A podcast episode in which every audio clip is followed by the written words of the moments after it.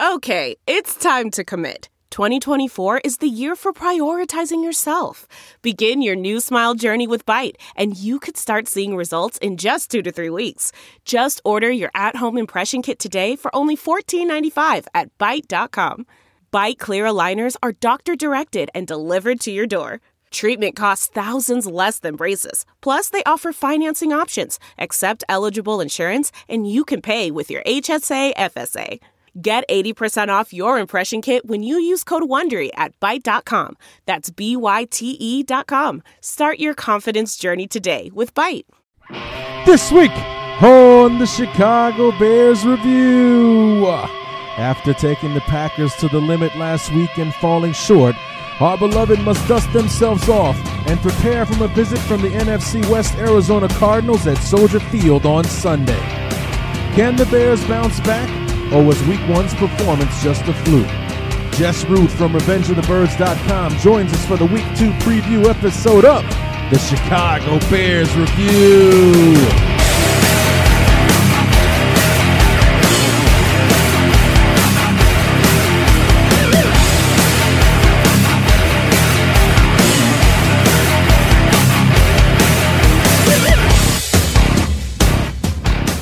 as soon as it begins, it starts to end.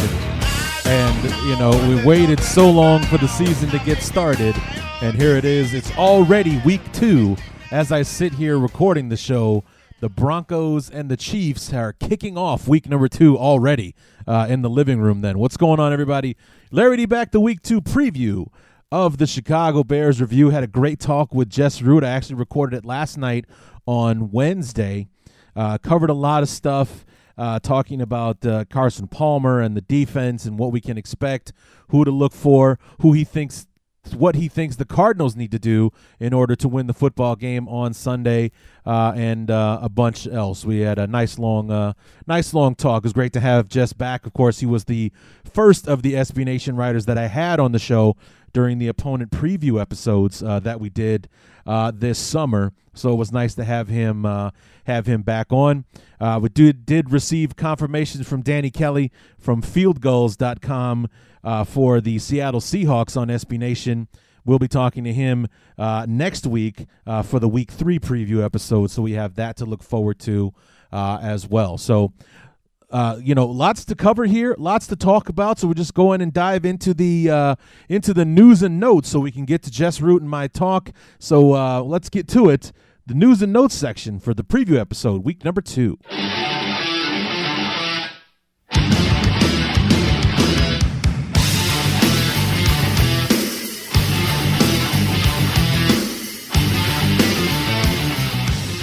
You know, I've actually gotten more than one request about turning the music down between the segments, so I'm trying to keep a better eye on that. I hope that was better for you, for you guys. Uh, you know, because I just hear it in my ear. I don't hear. I don't because I don't go back and listen to the show after they're recorded. I just record them and I mix them, I edit them, I post them, so I don't get to hear how my voice is loud down here and then the music comes in like this kind of thing. So hopefully I didn't hurt your ears there in that time, but hopefully that uh, you know I did try to tweak the music down a little bit. So hopefully that's a little bit better uh, for you guys. Feedback like that only helps me improve the show. So keep it coming. So news and notes for this week. Uh, we're not going to dwell too much on injury news, but um, you know the injury report we'll get to there at the uh, very end, pretty much like always.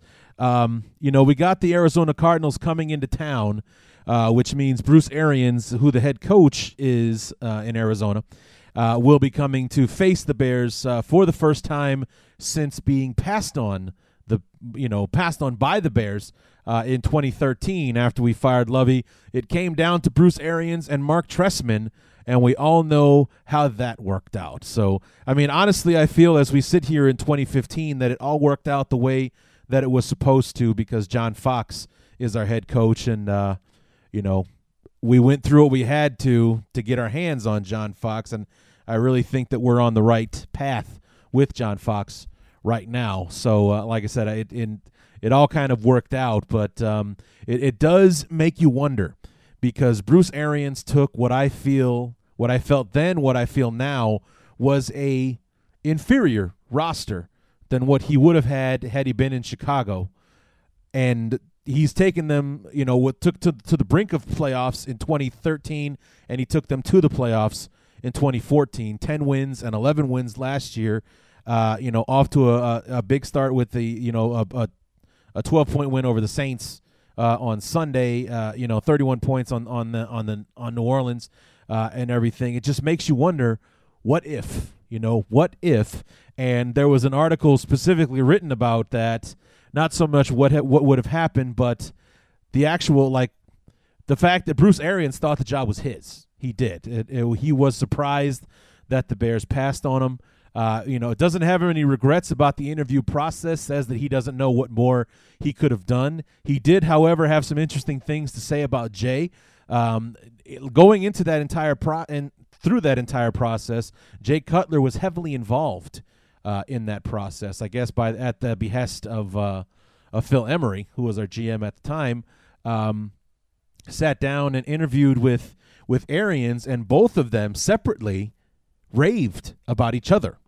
You know, he was uh, Jay was talking about. You know, I think he's a hell of a guy. You know, I really would have loved to play for him. Uh, Bruce Arians said he was looking forward to the opportunity uh, to coach Jay, and said that he thinks that Jay is, and I quote, the most misunderstood quarterback in the NFL. And he specifically talked about his body language. He says that, you know, maybe it doesn't always come off that way, but this guy definitely cares about winning. And, you know, it, just, uh, you, you see what he's been able to do with Carson Palmer and Larry Fitzgerald and very little else uh, in Arizona. I mean, they had John Brown kind of emerge as a rookie last year, so you can add him into the mix. But just think about what Bruce Arians could have done with Forte, Brandon Marshall, Alshon Jeffery, Martellus Bennett. You know, it just, uh, oh my God, you know, it's like if Oh man, and just uh, just to wonder, maybe we would have made the three four transition back in 20, 2013, and when we'd have a roster with three four personnel instead of some three four personnel and kind of wedging four three personnel into a three four system. So, just makes you wonder what if uh, Bruce Arians was definitely excited about the job. He thought it was his to lose, and uh, he did unfortunately lose it. But he has been thriving in Arizona. So it uh, it all worked out, and it kind of worked out for us Bear fans because we have John Fox as our head coach now, and uh, you know that couldn't have worked out any better. Bears had some roster moves uh, this week, um, quite a few actually. Uh, so um, I don't remember if I mentioned last week during the preview episode that Sam Acho was let go because of illness. I'm pretty sure I did. Uh, but everybody can relax now because he's cleared his illness and he's been re-signed by the Bears. Just like I actually, you know, I do remember that I did mention him last week. Uh, just like I said, he'll probably come back. You know, don't hold out on on the fact that he's not coming back. He's back. He's on the team. He's probably and he's uh, practiced at full participation. Just to kind of fast forward a little bit on the injury report, he's listed as full participation. He will be on the field on Sunday. Don't know how much defense he's going to play, but he's definitely going to be on the field as a special teamer uh, on Sunday for sure. So everyone can calm down. Sam Acho is back now that he's been cured of whatever it was that whatever the illness was. It wasn't just him. I think it was the same illness that held David Fales out of most of the preseason as well because he was he missed all of the preseason except for the fourth game against Cleveland with that uh, with that same illness. So it's one that's uh, that's been bothering uh, you know been going around on the team. But I guess uh, we're finally clear of it because no one else has come down uh, with that particular uh, bug. speaking of David Fales, he was let go uh, this week. The Bears waived him. He did clear waivers. I just read that actually before I started uh, the show. He did clear waivers, and the Bears did sign him to the practice squad. So he's back uh, in the building, but he's a practice squad member, probably making a tenth of what he was making before. But at least he's got a job, and you know, God forbid that uh, Jay or Jimmy Clausen go down, he'll probably be back on the full roster uh, once again. Uh, corresponding uh, roster move there, Cornelius Washington our sixth round pick, I believe, from 2012, uh, came up uh, lame on Sunday against the um, against the Packers. Turned out to be a thigh injury. He's been placed on injured reserve, uh, so he is done uh, for the season with whatever that thigh injury ended up uh, being. And then to fill the final uh, f- the, the, final roster spot, the Bears signed defensive end Lavar Edwards, who was a fifth round pick uh, in 2013, has played for the Cowboys and the uh, Titans, uh, I believe, and uh, he's on the 53 man uh, roster as a defensive end for the Bears. So he may or may not see some action on Sunday. So those are the those are the roster moves. Cornelius Washington and David Fales out. Sam Acho, Lavar Edwards in to complete the now uh, new 53 man roster uh, for the Chicago Bears. And then finally, I saw an article on uh, the Windy City Gridiron, the Bears um, SB Nation page, and it asked about your approval rating for John Fox. And when I submitted my vote, I saw that the approval rating was 99% to 1 in favor uh, of John Fox. And, um, you know, to that 1% that voted against John Fox, what the hell is wrong with you? It's like, honestly, did you see the game on Sunday or are you just dwelling on the fact that we lost? Because I saw more improvement in that one game than we did in the entire two years with uh, with with uh, with Marc Trestman. Not to mention the fact that we saw things just from Fox himself that we have been dying to see on the field since Ditka left. Or hell, maybe even Wannstedt. I guess Wannstedt was somewhat of an animated guy, but come on. I mean, he was on the sidelines. He was jawing it up with the referees, getting after him about bad calls and things like that. There was a, I saw a replay uh, on Sunday, and it was uh, John Fox had you know, Aaron Rodgers had, uh, you know, fallen or been taken down by our sideline or whatever. John Fox runs up to him, is kind of clapping in his face, you know, maybe even like doing a little trash talking. Rodgers had this huge smile on his face by what John Fox was saying. You wouldn't see that from Lovie or Trestman or Jauron, God forbid, or anything like that. You know, he's showing some emotion out there, and that's that's what we want to see. Chicago, Bear fans, we're an emotional bunch. We're a passionate bunch. That's what we want to see on the sidelines from our head coach. He's representing us, for God's sake. And we got it. I mean, listen to me now. I'm getting all riled up just thinking about it. You know, he's sitting there, he's talking trash to Aaron Rodgers, showing emotion on the sidelines, getting after referees for bad calls, man. This is what we want. This is what we wanted to see from the guy. Not to mention, not to mention that we we we fought. We stuck with it. We came after it. If if this was 2014 and the Bears went down 31 to 16 with four minutes to go, that's it. We're packing it in because it's over. It's over after that. The, because the team mentally would just shut down and be like, well, that's it. We're done. But no, we come back. We drive the length of the field. We put the Packers in probably the most uncomfortable onside kick situation ever, considering the last time they sat through an onside kick, it cost them a trip to the Super Bowl and we were an onside kick away from making this thing really interesting. And you know, obviously we fell short, but the the the the, the fact that we're showing heart, the the determination, the fight that we're showing with this team, um, you know, not to mention the fact that we didn't. There were no huge plays by the Packer in regard, especially on the offense. I mean, as as as as much as we want the defense to improve, we didn't get our asses handed to us like we did the last two years uh, with Aaron Rodgers playing quarterback against us. You know, there weren't. Let me just think back to that nightmare of a Sunday night game. How many times was Aaron Rodgers able to find somebody that was wide open by 50, by a 15 yard radius? I mean, there's not a bear in the neighborhood when he catches the football. I mean, not only can he catch it in a wide open area, but he's got about 15 or 20 yards before someone even gets close to touching him. So that did not happen on Sunday. Our players were in position. They were there to make plays. They were there to challenge the plays. The Packers just happened to be better than us on Sunday. Over time, that's going to change.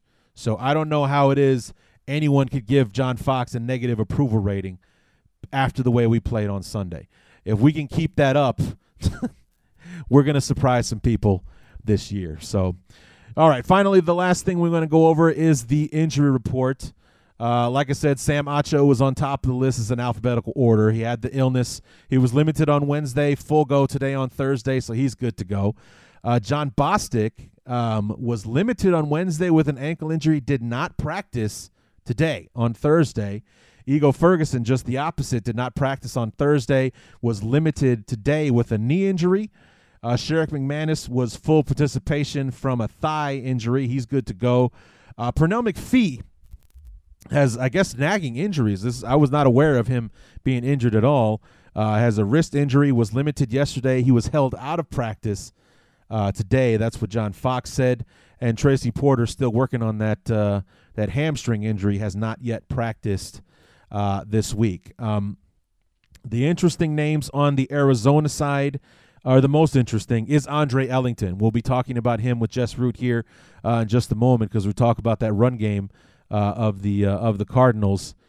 Has been out all of this week with the knee injury that he suffered in that game against the uh, Saints. He was their their leading rusher, but he was in and out of the lineup yes last year because uh, he was uh, banged up. And um, if Ellington does not play, we're going to have Chris Johnson, formerly of the Titans and a 2,000 yard season way back in the day, uh, David Johnson and Stepfan Taylor as his uh, his backups to try to make up for the uh, for his absence. And but of course they also have Michael Floyd, Larry Fitzgerald, John Brown, you know, in the wide receiver core uh, as well. So Michael Floyd was nursing a hand injury, but he's been full go all this week in practice. So is tight end uh, Jermaine Gresham. Uh, Mike Iupati, who we also talk about in the interview with uh, with Jess Root, uh, has been limited in practice with a knee injury. And according to Jess Root, he's probably still a week or two away from actually playing. So um, being limited and practicing is a good sign, but probably not going to play against the Bears uh, on Sunday. And then uh, Deone Bucannon, their their first round pick in 2014, was limited today with a groin injury. So maybe he tweaked the groin injury in practice because he was not on the injury report on Wednesday. So that will be helpful uh, for the Bears if Bucannon uh, can't go. So that is the injury report, and that's all I got for news and notes. So we're gonna move on to our talk with uh, with Jess Root. Like I said, he was the first guest that we had on the show, so it was great to have him back. Had a had a nice talk about the Cardinals and the Bears, what they did against the Saints, what uh, they need to do in order to beat the Bears on Sunday, and everything else in between.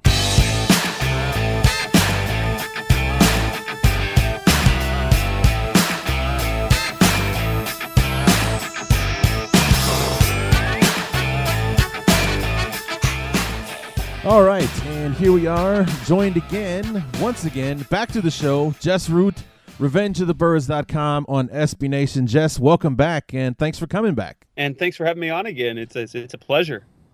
You know, you were you were my you were my first. You always remember your first, Jess. Uh, you were my first interview uh, on the show, and I'm glad to to have you back. And uh, we're going to talk some some Bears Cardinals and. Um, you know, uh, you you had the, the opening game last week against the uh, the Saints. You you had the luxury of playing at home, as did the Bears. Uh, came away with a, a, a, wider margin of victory than I thought, but nonetheless uh, a victory over the uh, the Saints. How are you feeling about it? It was, you know, uh, I was I was I had my own show on yesterday, and and then with the post game things that we were that I've had on the site. It's been very interesting. As you look back on the game, there is very little to complain about.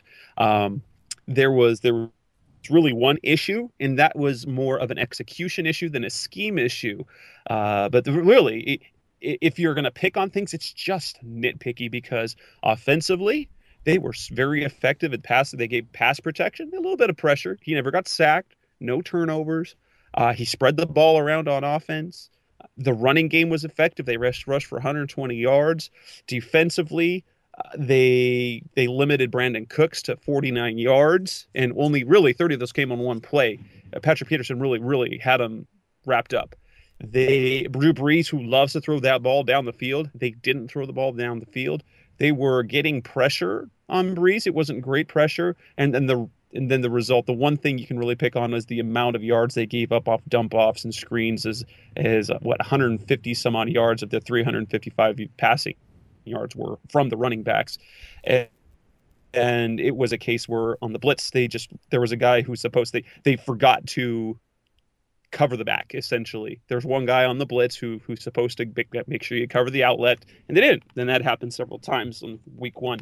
But a high powered Saints offense you know, top six every year for the last six year for the last nine years, number one for five five or six of those years, a top ten scoring team for almost every year that that Drew Brees has been there, and they held him to 19 points. It's really, I mean, really, this is it's a great start to the season. Now, is that 19 points as in one touchdown and five field goals, or was that like a mixture of you know a different mixture of points there? Touchdown, four field goals. Four, so four field goals, right? Okay. Yeah, touchdown, four field goals, and the only the one touchdown they gave up shouldn't have ever happened because it was because of a special teams gaff. They had forced the punt, but then after a timeout, the special teams unit was confused which it was punt safe, field goal, punt return. Ended up with 13 players on the field got the first down, and then a couple plays later they were in the end zone. So the defense right. had done their job, and they had gotten off the field. And then because special teams screwed up, they, the drive was extended. Otherwise, it would have been a 12 point. They would have allowed only the 12 points. Okay, so so for the most part, uh, I mean, against an offense like the one that the Saints pretty, you know, as you said, the one that they routinely bring to the field, seemingly regardless of talent level, um, was a bend but don't break uh, thing with the with the Cardinals, where they were clamping down when it mattered on the defensive side. Yes, and it was schematically it was a case where they do the, the, the Cardinals they love to blitz and and they love to put their corners in man man to man coverage down the field. And when you have a situation like that and they run those longer routes if you dump the ball off to the running back that means there's a lot of running room. But once you hit the once you hit the red zone you don't have that running room. And so those plays get stopped for small amounts of yards and then they're forced to kick a field goal. And the reason why they if and and that should be shored up this year is it, looking at the preseason how fast and, and how effective the, the defense was and kind of the staple of the defense for the last couple of years has been stopping the run.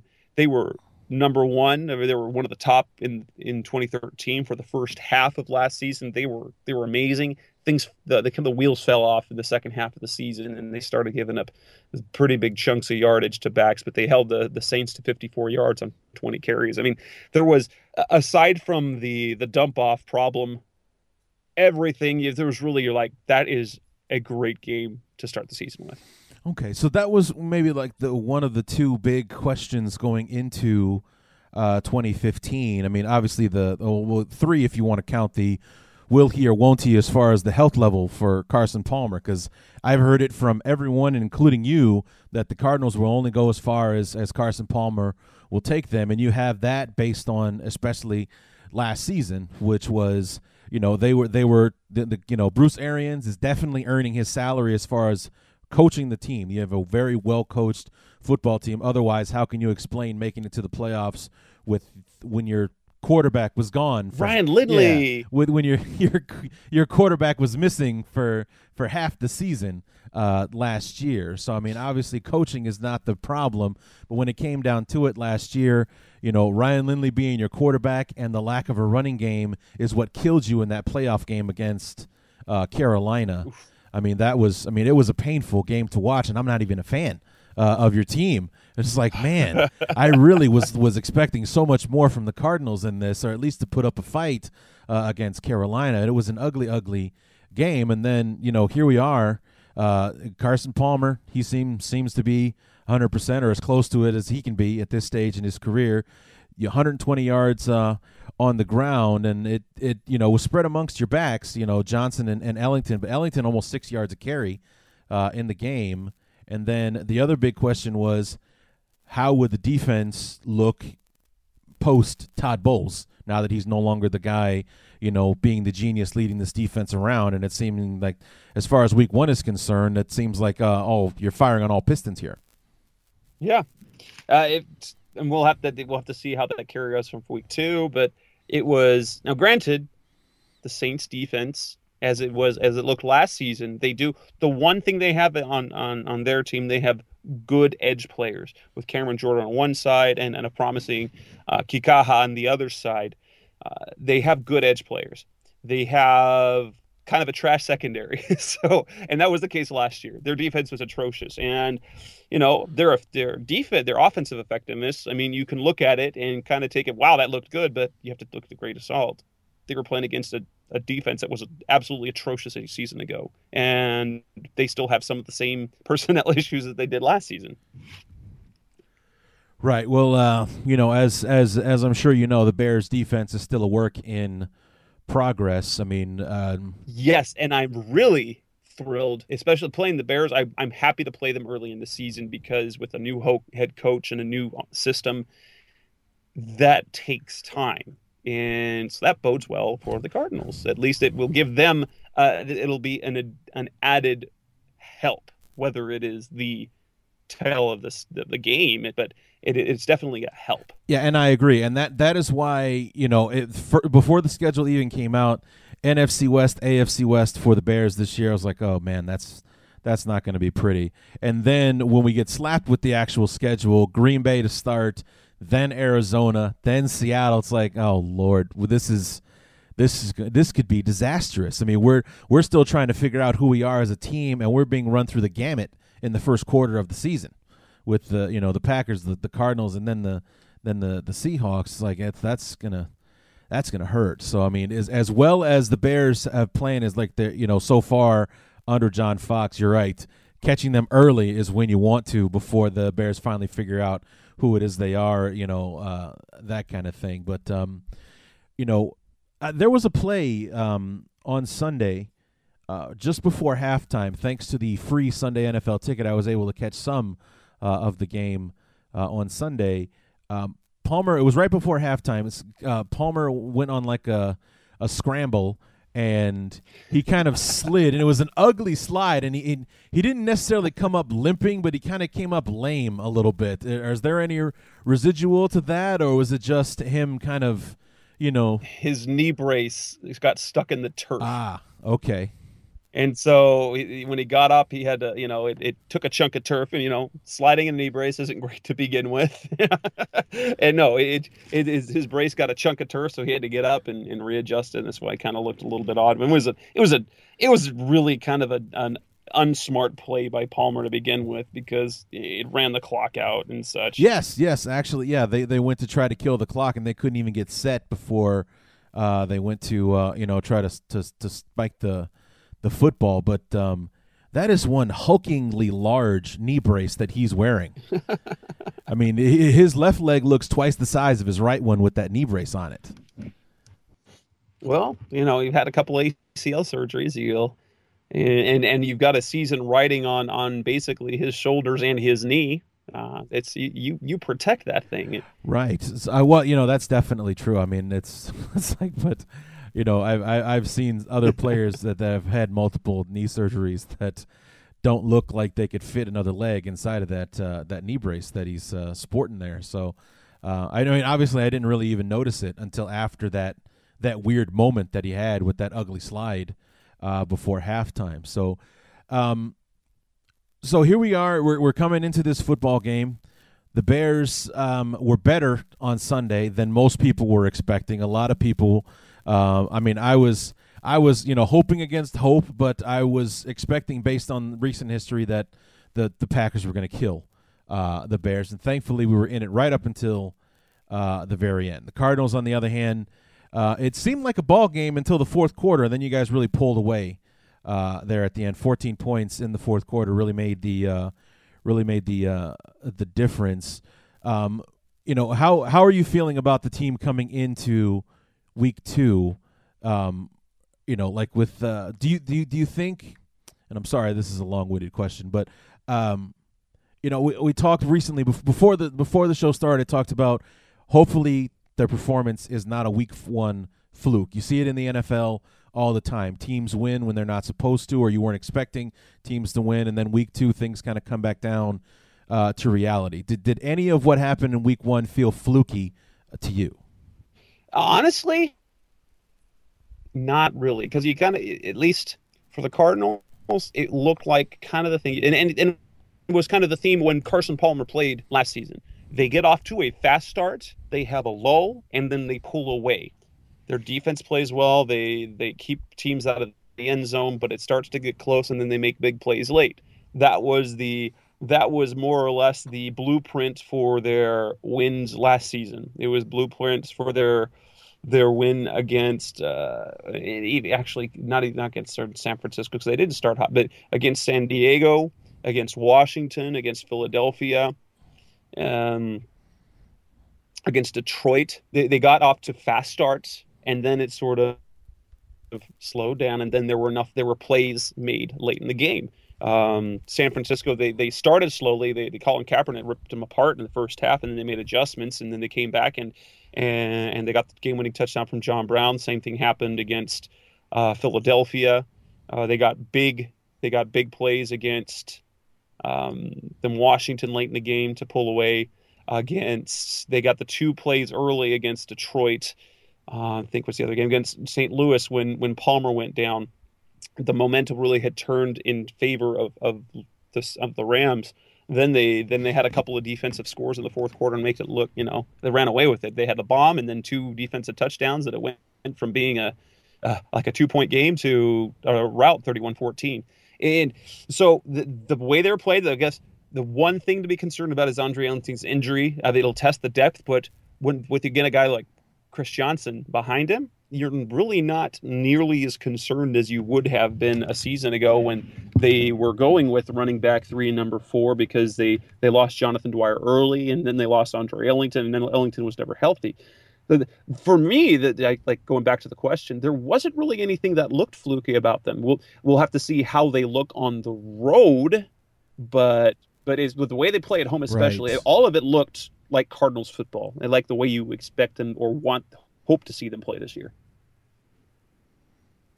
So the the defense really doesn't appear to have had any drop off now that you know Todd Bowles is has taken his genius to to New York to to work with the Jets, and you have this. Uh, you know, rather young anyway for a coordinator, only 36, 37 years old. Uh, was that the linebacker coach that took over?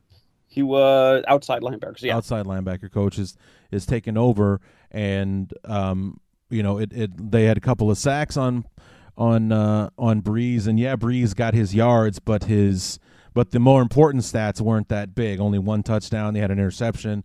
His uh, quarterback rating was only 80, 83 and uh, anything, uh, you know, like that. So it, it looks like the defense hasn't suffered from the absence of Todd Bowles. Not yet, at least. I mean, one of the things is they added depth on the defensive line. They they did lose a couple of players. I think they lost Dan Williams to to the Raiders. They signed Corey Peters, but lost him for the season. They they lost Antonio Cromartie. But Patrick Peterson is in a much better place now than he was a season ago. Now that he's got his diabetes under control, he's leaner, he's faster. He looks he looks the part again, and we saw he, he looked faster. You saw the way that he covered Brandin Cooks. Um, everyone was talking about Cooks as coming out a star, and, and it, you take away the one 30 yard play that he, he did get Peterson on that one. He was held otherwise to three catches for 19 yards. He was just Peterson was in his back pocket, and when you do that, and Powers played well, and they play with 80,000 safeties on the field, so it's if they play fast, they had talent. It's it's a matter of can Bettcher call decent plays, and they and they were able to dial up the right plays, and they made plays when it counted. So that, how much was on Bettcher, and uh, and how much became, you know, the the players executing.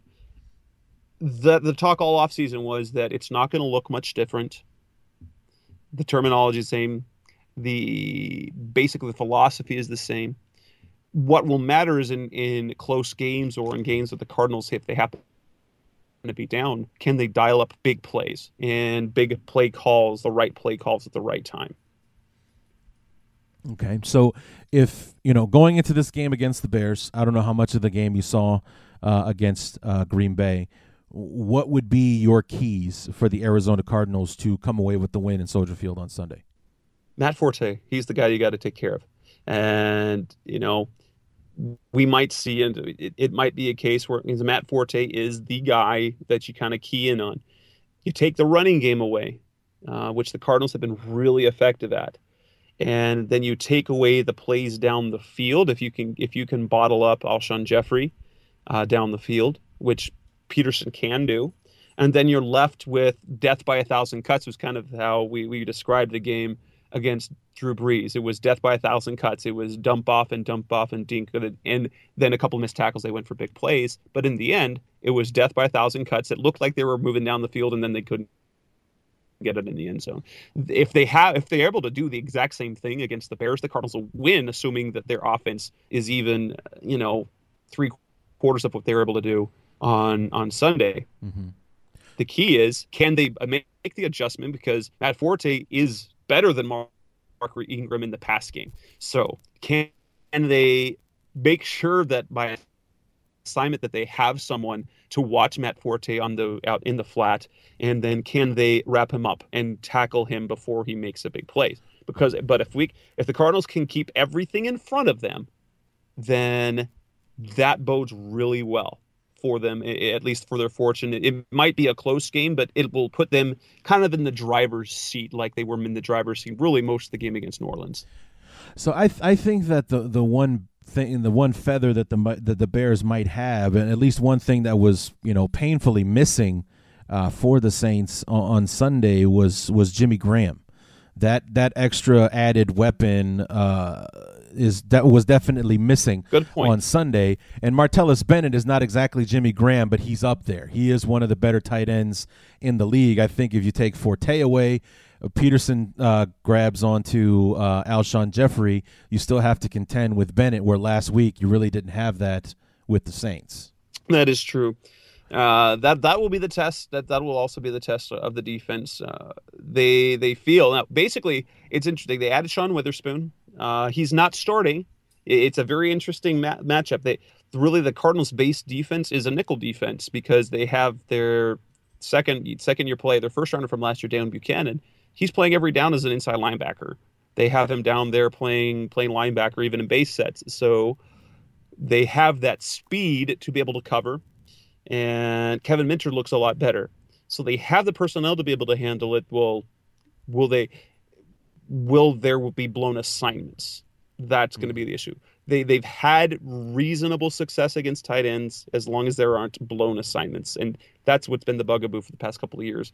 They will have blown coverage assignments against tight ends, and that will be that that the tight end factor because you know it, it, felt like last week last week the, the running backs were the new tight ends for for the Cardinals defense um, because the tight ends were really not a factor. But I mean, their best tight end is Ben Watson. He's a good NFL player, but he's definitely not any level in terms of the passing game that you're going to see from Jimmy Graham or Martellus Bennett or right. or Antonio Gates or Vernon Davis and those guys. It's nowhere near.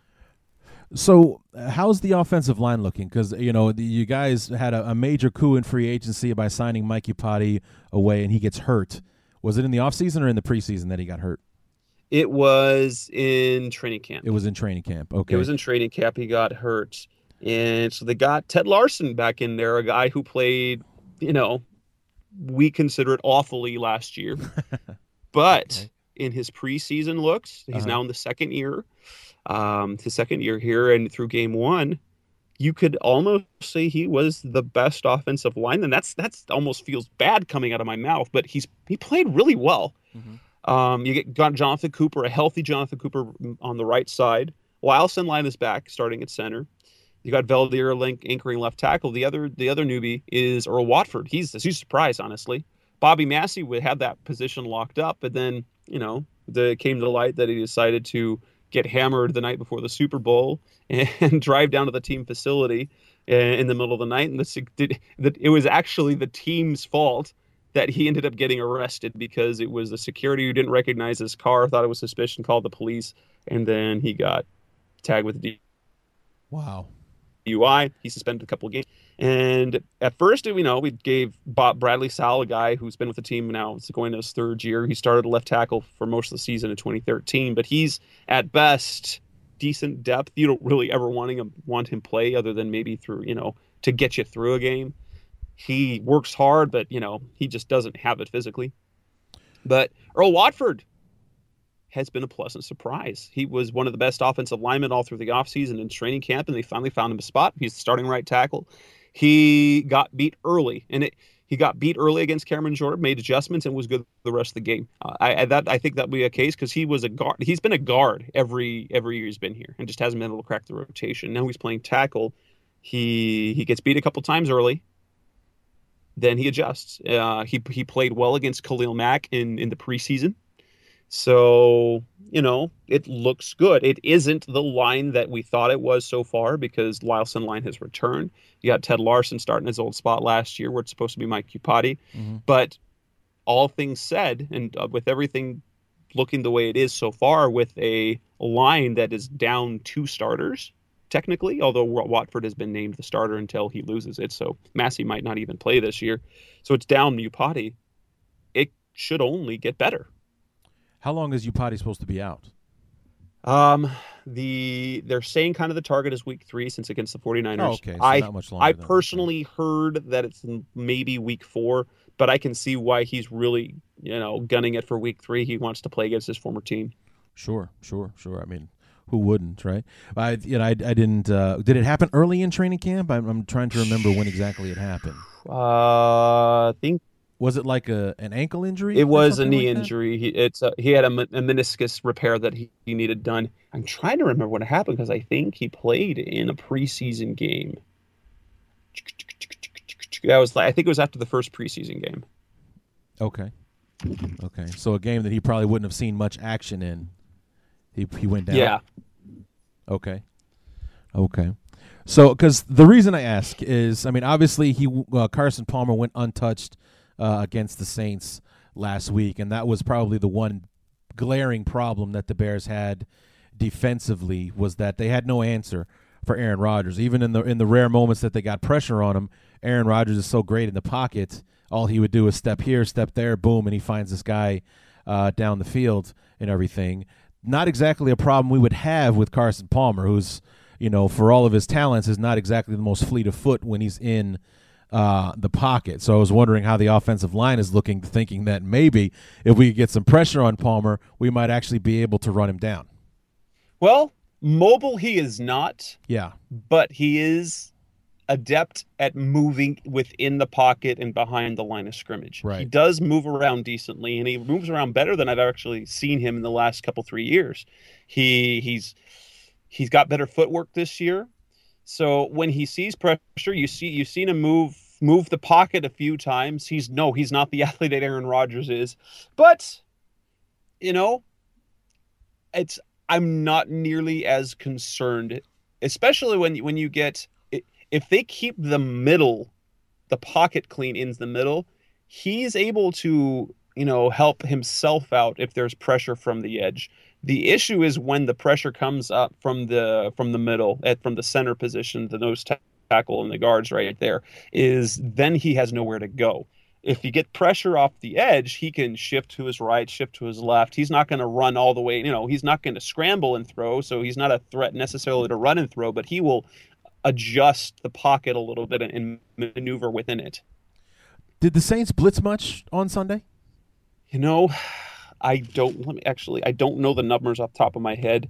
It didn't feel like it, and let me see if I can't pull that number up. Because I was I was going back and forth uh, throughout the throughout all the afternoon games there on Sunday, and when I did uh, settle upon the the Saints and the car, I feel like I feel like I should have watched it more considering who we were playing uh, and everything. But the, the, the the few times that I saw the Saints on defense, he was blitzed seven times. Seven times in, yeah. in the entire game, and he threw 32 times. So at least seven out of the 32 uh, times.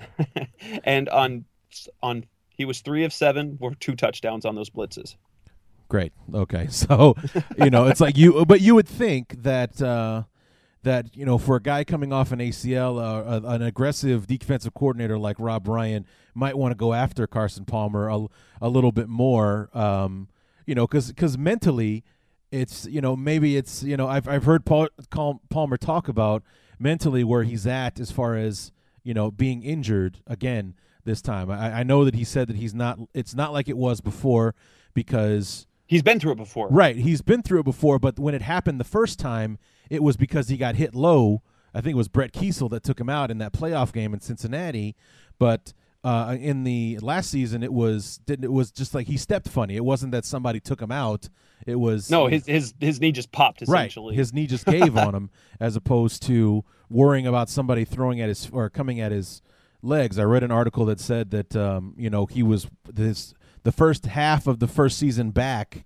He was always worried about people being at his legs. It took him about half the season to not be paranoid about it. But coming into Yeah. this season, he's not having that that high level of anxiety because it didn't happen that way uh, last year. So, but I was just expecting more from Rob Ryan as far as dialing up the blitzes against the guy coming off an ACL injury and wearing a, a brace the size of uh, Nebraska on his leg. So you well, you, you also have to look at the the Saints defense. If you blitz, then you're leaving two because they they were down two starters in the secondary. Then you're leaving a secondary that's already depleted to be exposed. And and Palmer is really good about getting the ball away quickly. He's he's smart. He knows his reads, and and he's he's the type of quarterback who honestly he likes to see the blitz because he he and he likes an open field. He likes options and he likes to be able to get the ball away. He's he's a typical typical quarterback in that sense. As he likes throwing the ball, he likes see, getting people. He likes people in his face, but have something open down the field. um, you know, the, so the running game was was solid against the uh, against the Saints uh, on the, on this past Sunday. Uh, Andre Ellington, especially, twelve carries, sixty nine yards, five point eight yards a carry, and he even had a had a touchdown in there. Um, Ellington is, is healthy coming into this year, right? He's not banged up like he was a year ago. Uh, he was healthy until he, you know, hurt his knee Oh, he during did. the game. So Okay. he's he's gonna. He did. He did. He he he left the game, kind of non-contact injury. It's a it's a PCL sprain.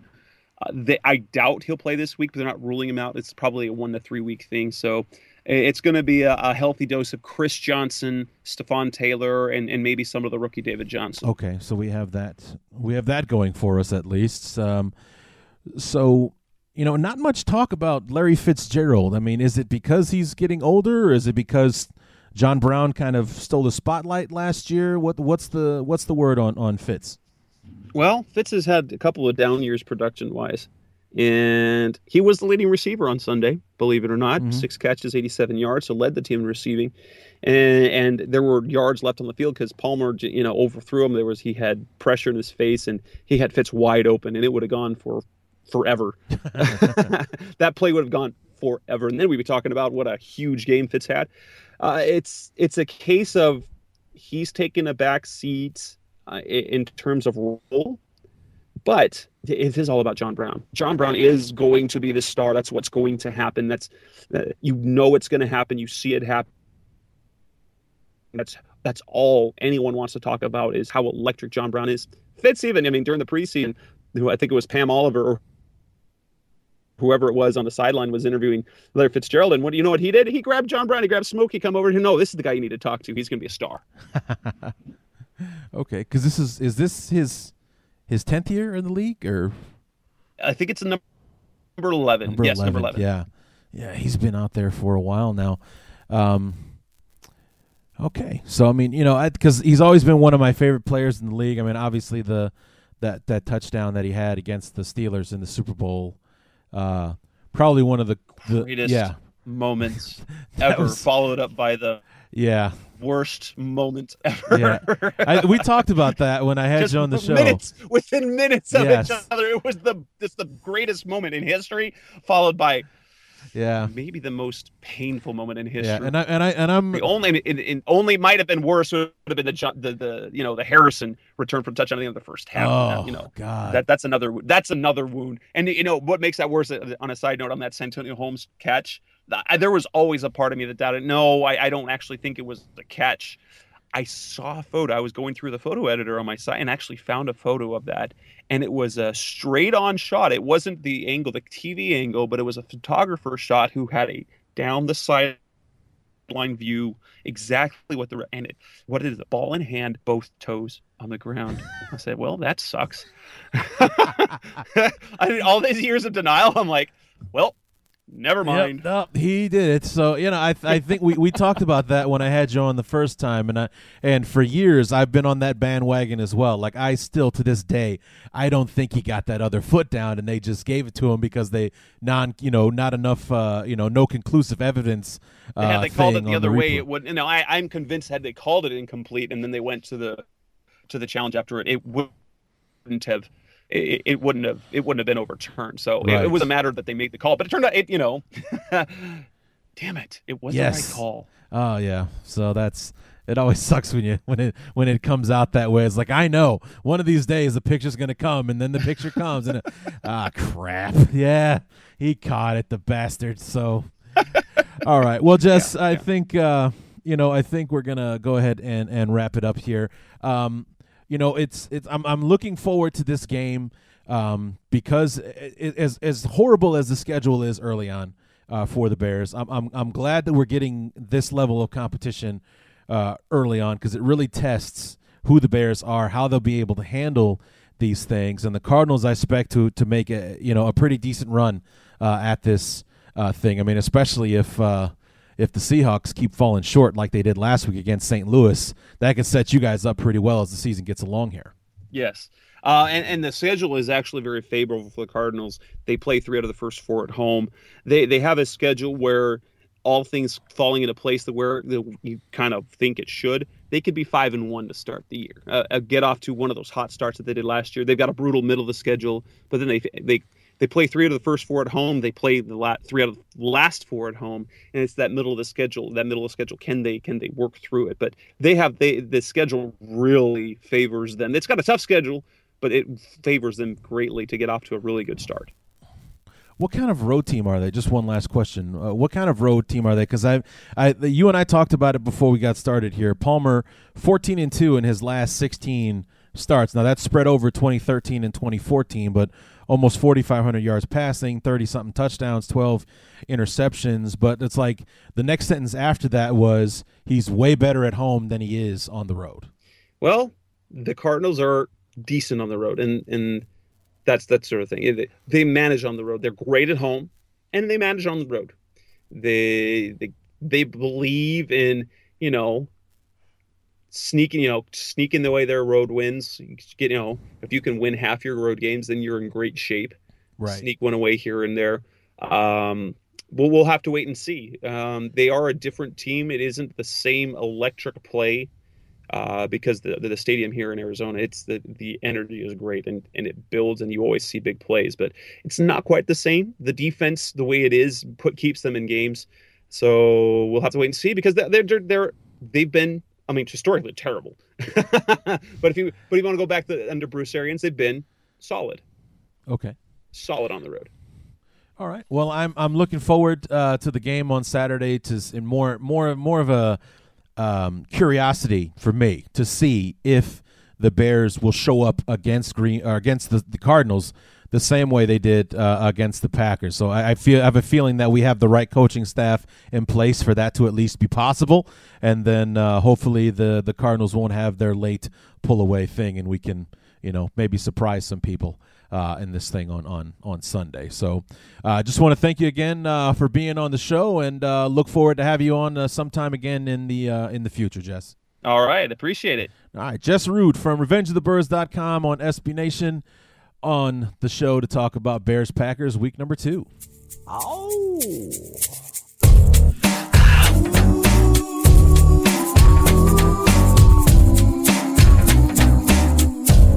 That's right.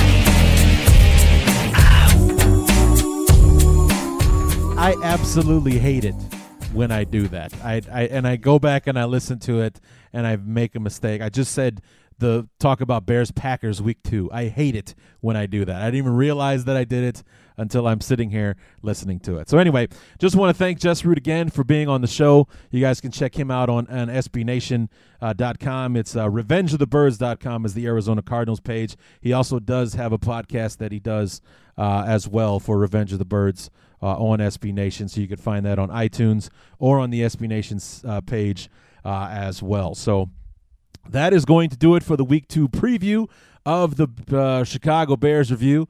Uh, the Bears and the Cardinals kicking it off at noon on Sunday for those of us that live in the central time zone with our beloved Chicago Bears, as I do.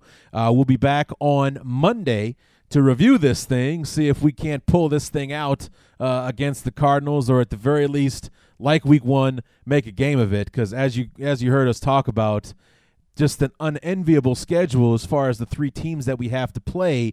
But we are learning a lot about the team that we've got here, and hopefully they can maintain the same performance uh, that they had last week against the uh, the Packers. And you know, these are games that we're supposed to get blown out. I mean, when the schedule came out, and we're looking at these first three games, we're all dreading it, like, oh man, this is just going to be a disaster. Those three teams are awesome, and they're going to kill us. And we didn't get killed by Green Bay.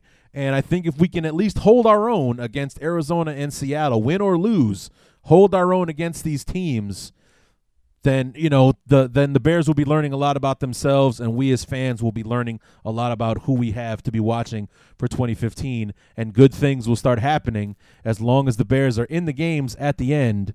You know, one of these days the ball will bounce our way. You know what I'm saying? So that will do it for the week two preview episode of the Chicago Bears review. Like I said, we will be back on Monday.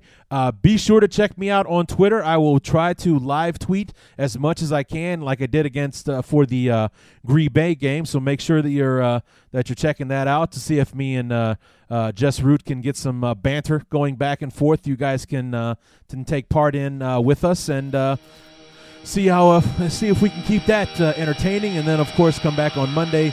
Knee jerk reactions, bear up and bear down, and then we'll move on to week three when we'll have Danny Kelly from FieldGulls.com on SB Nation to talk about the Seahawks uh, next week. So until then, my name is Larry D, and this has been the Chicago Bears Review.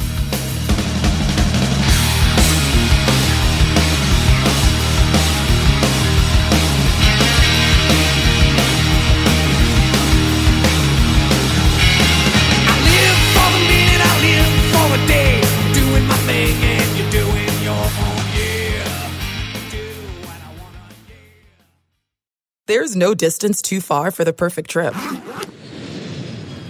Hi, checking in for. Or the perfect table. Hey, where are you? Coming! And when you get access to Resy Priority Notify with your Amex Platinum card. Hey, this looks amazing! I'm so glad you made it. And travel benefits at fine hotels and resorts booked through Amex Travel. It's worth the trip. That's the powerful backing of American Express. Terms apply. Learn more at americanexpress.com slash with Amex. The spirit of performance is what defines Acura, and now it's electric. Introducing the ZDX, Acura's most powerful SUV yet. Crafted using the same formula that brought them electrified supercars and multiple IMSA championships, the ZDX has track tested performance that packs an energy all its own. Unlock the energy and order yours at Acura.com. Delve into the shadows of the mind with Sleeping Dogs a gripping murder mystery starring Academy Award winner Russell Crowe. Now available on digital. Crowe portrays an ex homicide detective unraveling a brutal murder he can't recall. Uncovering secrets from his past, he learns a chilling truth. It's best to let sleeping dogs lie. Visit sleepingdogsmovie.com slash Wondery to watch Sleeping Dogs, now on digital. That's sleepingdogsmovie.com slash Wondery. We're driven by the search for better. But when it comes to hiring, the best way to search for a candidate isn't to search at all. Don't search. Match. With Indeed. Leveraging over 140 million qualifications and preferences every day, Indeed's matching engine is constantly learning from your preferences. So the more you use Indeed, the better it gets. And listeners of this show will get a $75 sponsored job credit to get your jobs more visibility at Indeed.com slash match. Just go to Indeed.com slash match right now and support our show by saying you heard about Indeed on this podcast. Indeed.com slash match. Terms and conditions apply. Need to hire? You need Indeed.